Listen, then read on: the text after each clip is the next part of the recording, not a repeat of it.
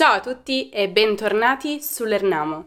In questo video vi spiegherò meglio il significato e l'uso di alcune parole che vengono utilizzate dagli italiani per parlare dell'altro, in senso generale, a seconda del contesto in cui si è, ma che spesso sono completamente sconosciute agli stranieri. Oppure loro non sanno come usarle nel modo giusto.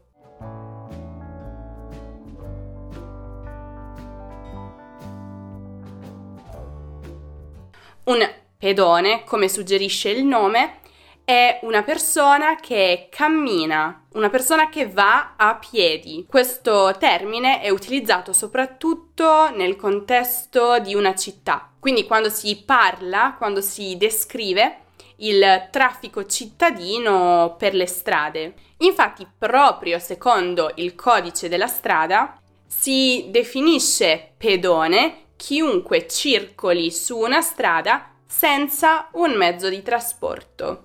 Non a caso, sempre appunto nel contesto e nell'ambito della città e delle strade di una città, si parla di strisce pedonali, quelle che permettono ai pedoni di attraversare una strada, oppure di aree pedonali, e cioè zone, quindi strade, piazze, riservate solo ai pedoni.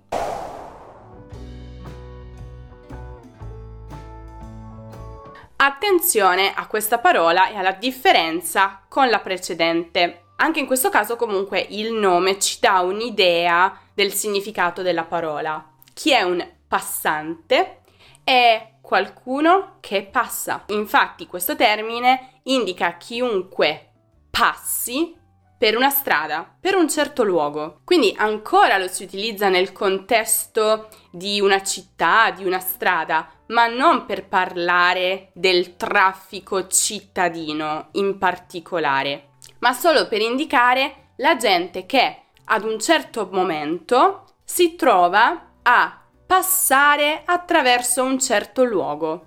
Per esempio, se io mi sono persa, sono per strada, chiedo indicazioni a un passante, qualcuno che per caso passava di lì. Per esempio, su YouTube sono molto popolari i video in cui lo YouTuber fa delle domande ai passanti, appunto, gente che per caso si trovava a camminare e a passare per quel luogo. Anche queste due parole possono rivelarsi molto molto utili, ma spesso non le si conosce oppure spesso vengono confuse tra loro. Facciamo chiarezza. L'inquilino è una persona che vive in una casa che ha preso in affitto. Il coinquilino, invece, è la persona con cui si condivide una casa. E attenzione, generalmente la parola coinquilino indica degli estranei, quindi non si usa mai in riferimento alle persone della propria famiglia. Per esempio, molti ragazzi che si trasferiscono in un'altra città per studio o per lavoro, per risparmiare, decidono di dividere la casa e quindi anche le spese con altri ragazzi. Ecco, tra loro, loro sono coinquilini. Ma se una famiglia di quattro persone vive nella stessa casa, l'uno con l'altro non si definiscono coinquilini.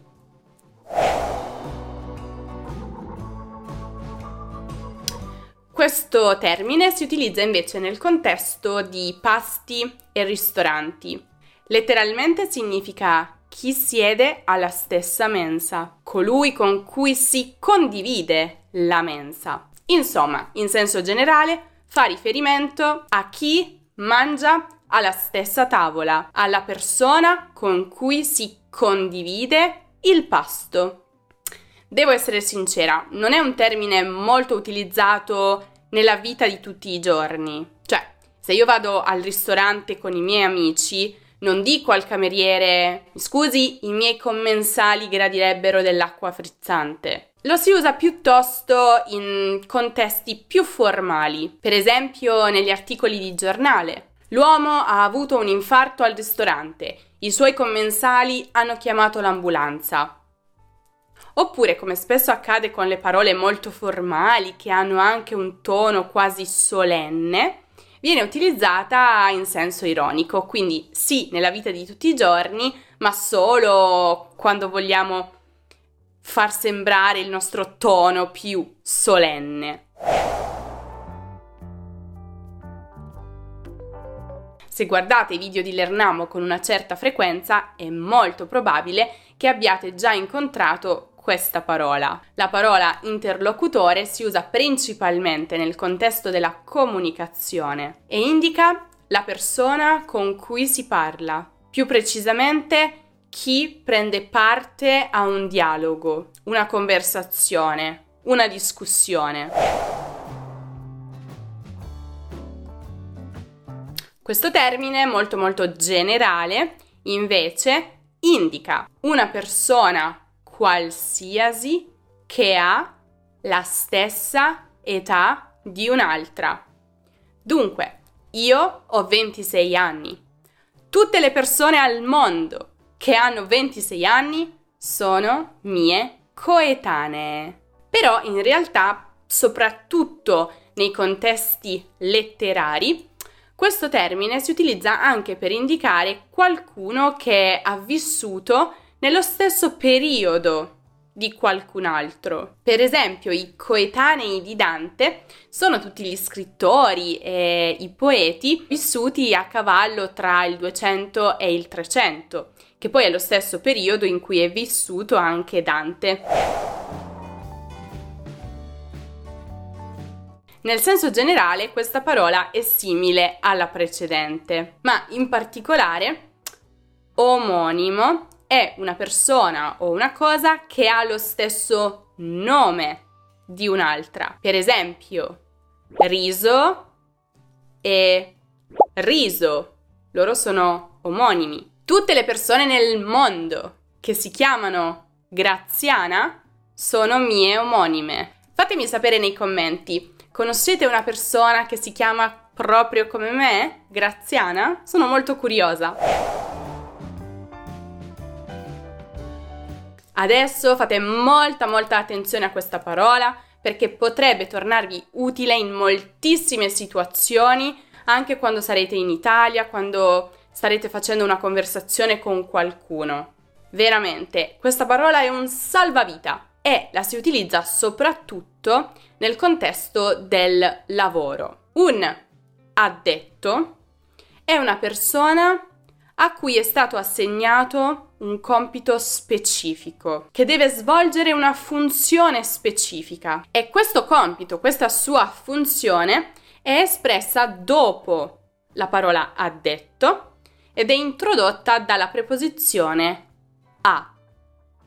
Addetto a qualcosa, compito, funzione. Mi spiego meglio con degli esempi. L'addetto alle pulizie è la persona che si occupa delle pulizie in una casa privata o in un ufficio o in un albergo. L'addetto alle pubbliche relazioni è la persona che si occupa di gestire e promuovere le relazioni di una azienda con il pubblico. Insomma, io dico sempre ai miei studenti che questa parola è utilissima perché ogni volta che avete bisogno di parlare del lavoro di qualcuno, ma proprio non vi viene la parola, per esempio, per il suo lavoro, potete usare addetto a più il nome della cosa di cui quella persona si occupa. Per esempio, volete raccontare a qualcuno che quando siete andati al negozio il metal detector ha cominciato a suonare e quindi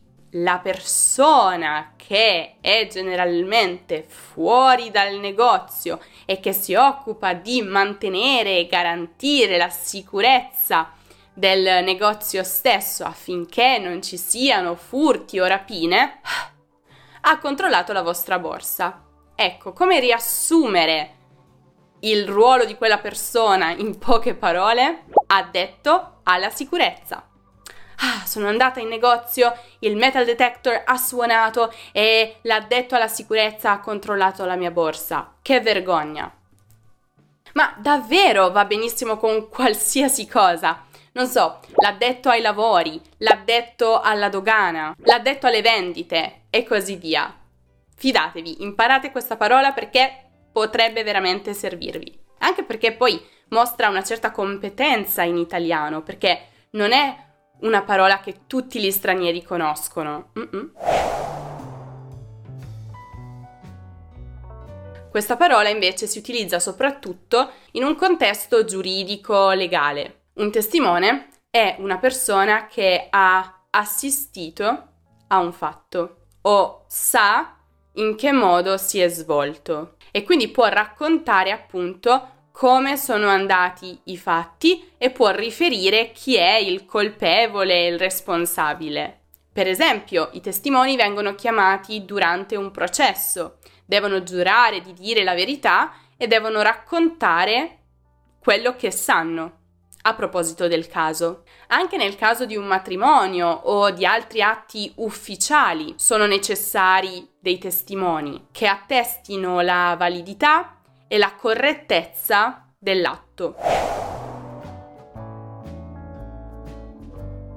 Prossimo è ovviamente un aggettivo che forse avete imparato all'inizio del vostro percorso di apprendimento dell'italiano. È una delle prime parole che si imparano l'anno prossimo, il mese prossimo. E fin qui tutto giusto. Però dovete sapere che prossimo può anche essere usato come un sostantivo e in questo caso il suo significato è semplicemente l'altro, la persona che è accanto a me, non necessariamente proprio fisicamente accanto a me, ma che mi sta vicino anche in senso più generale. Questa parola però è utilizzata più spesso eh, in un contesto religioso, infatti il suo uso è stato molto molto influenzato dalla religione cristiana e la sua visione di prossimo come ogni uomo rispetto a un altro uomo, che bisogna aiutare e perdonare.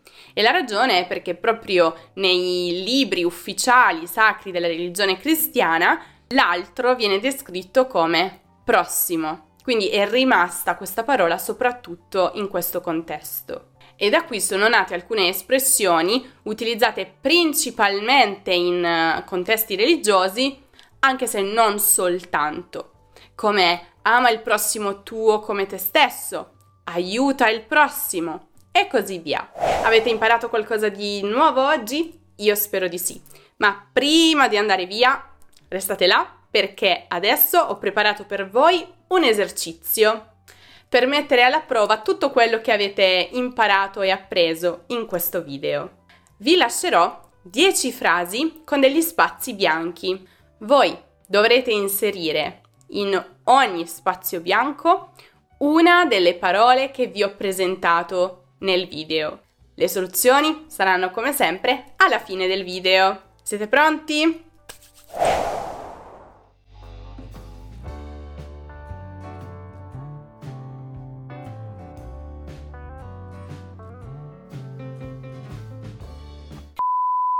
Ehi, sono qui solo per ricordarti che recentemente abbiamo pubblicato un nuovo libro, Parolacce e come evitarle. Mm-hmm. Un libro dedicato a queste brutte parole che però sono molto molto utilizzate nella lingua di tutti i giorni. Non devi necessariamente usarle, quello che conta è imparare a riconoscerle, perché sicuramente ti capiterà di ascoltarle o leggerle. Nel nostro libro troverai tutte le alternative cortesi a quelle parolacce. In più troverai tantissimi esempi in contesto, tratti da film, serie tv italiane e anche molte curiosità, quindi molte canzoni, molte cose interessanti. Ma ancora non è tutto. Esiste anche la versione audiolibro. Senti un po'. Con culo. A culo. Fatto male in maniera molto approssimativa. Andare in culo a qualcuno, mostrare indifferenza e sdegno, non cedere alle manovre manipolatrici di qualcuno. Figo, no? Clicca sul link in descrizione per acquistare parolacce e come evitarle.